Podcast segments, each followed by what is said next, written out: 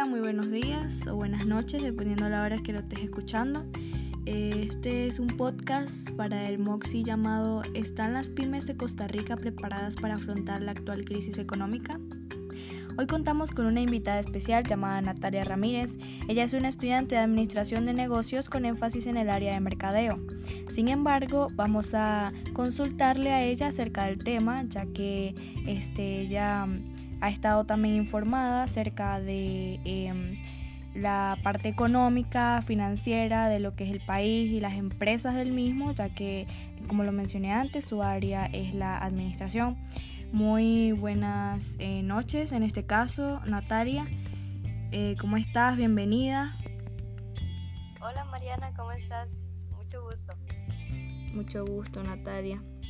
Bueno, este, voy a comenzar con una pregunta en general para ver cuál es tu opinión, eh, si tienes alguna anécdota de algunas personas que te hayan contado. Eh, bueno, ¿tú este, piensas así o por experiencia propia o por experiencia de otra persona, piensas que las pymes están eh, preparadas para afrontar esta actual crisis económica con el COVID-19? Bueno, buenas noches. Bueno, Mariana, mira, yo pienso que las pymes y, bueno, las empresas grandes y pequeñas en general no estaban preparadas para esta situación. Digamos que algunas habían venido como mejorando su parte digital de la empresa, lo cual hizo eh, que en esta crisis se sustentaran más y se, y se mantuvieran en pie.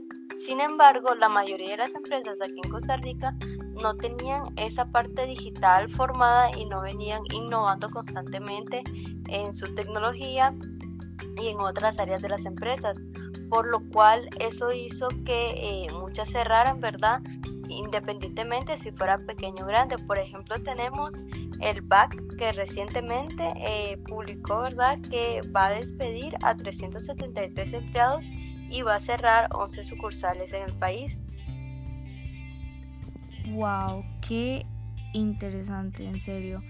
Es increíble pensar cómo tal vez el país se ha quedado atrás en cuanto a la tecnología, tantas cosas que se podrían aplicar, pero por el mismo, por el, por el mismo pensamiento que tenemos, que han tenido aquí, de ser tradicional, de mantener las costumbres, de, de tal vez no apresurarse a, a aplicar la tecnología en la empresa, es, em, ya vemos que es un punto demasiado importante, ¿verdad? Que está afectando ahorita por esto de la crisis económica y que tal vez se deba tomar en cuenta, bueno, es un hecho que ya se está tomando en cuenta, pero para esas empresas tal vez que tienen años y años, em, que todavía no han aplicado esas, em, no han aplicado esas cosas, es, o sea, la tecnología en las empresas, eh, va a ser como, o sea, esto es como una enseñanza demasiado grande para ellos porque em,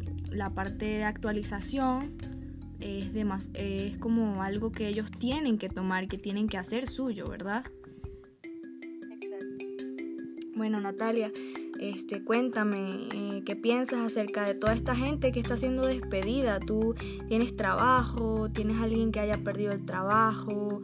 Eh, cuéntame un poco acerca de eso, cuéntame un poco de tu experiencia o de la, de alguien más.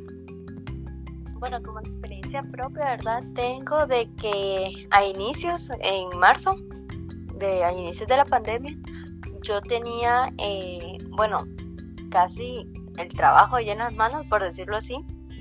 Solo faltaba firmar el contrato, pero debido a la crisis que se comenzó a generar, ¿verdad? En marzo, eh, el puesto fue suspendido temporalmente y es la fecha y todavía no tengo eh, respuesta de la empresa si va a seguir, ¿verdad? Con el proceso de reclutamiento o no. Wow, una situación bastante complicada, podemos ver. En realidad sí, como ya lo mencionamos antes, em, haciendo así como un poco de cierre en esta parte, llegamos a la conclusión de que en realidad las empresas no, bueno, aunque sea las pymes, la mayoría, no se encuentra preparada para este tipo de situaciones. Aparte de que esto no es común que se presente, ¿verdad? Una pandemia en medio de la nada. No es como que yo me la esperaba, o ustedes. Entonces, eh, siento que eh, la tecnología es algo que se debe tomar en cuenta para el futuro, tal vez aplicar nuevos, eh, nuevos planes de salvamento para todo esto que está, que está pasando actualmente. Entonces, más bien muchísimas gracias por compartir tu experiencia, por compartir un poco acerca de tu opinión para este podcast, para complementarlo un poco y para también hacernos poder ver a nosotros eh, ese otro punto de vista o tal vez conocer un poco más acerca de lo que la gente del país está viviendo.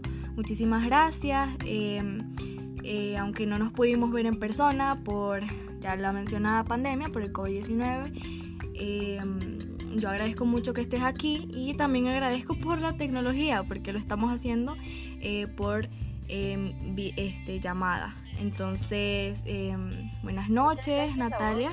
¿Sí? Muchas gracias a vos, Martín, por invitarme a tu podcast. Ok, muchísimas gracias a ti. Em, vamos a dar cierre a esto. Muchísimas gracias por escuchar.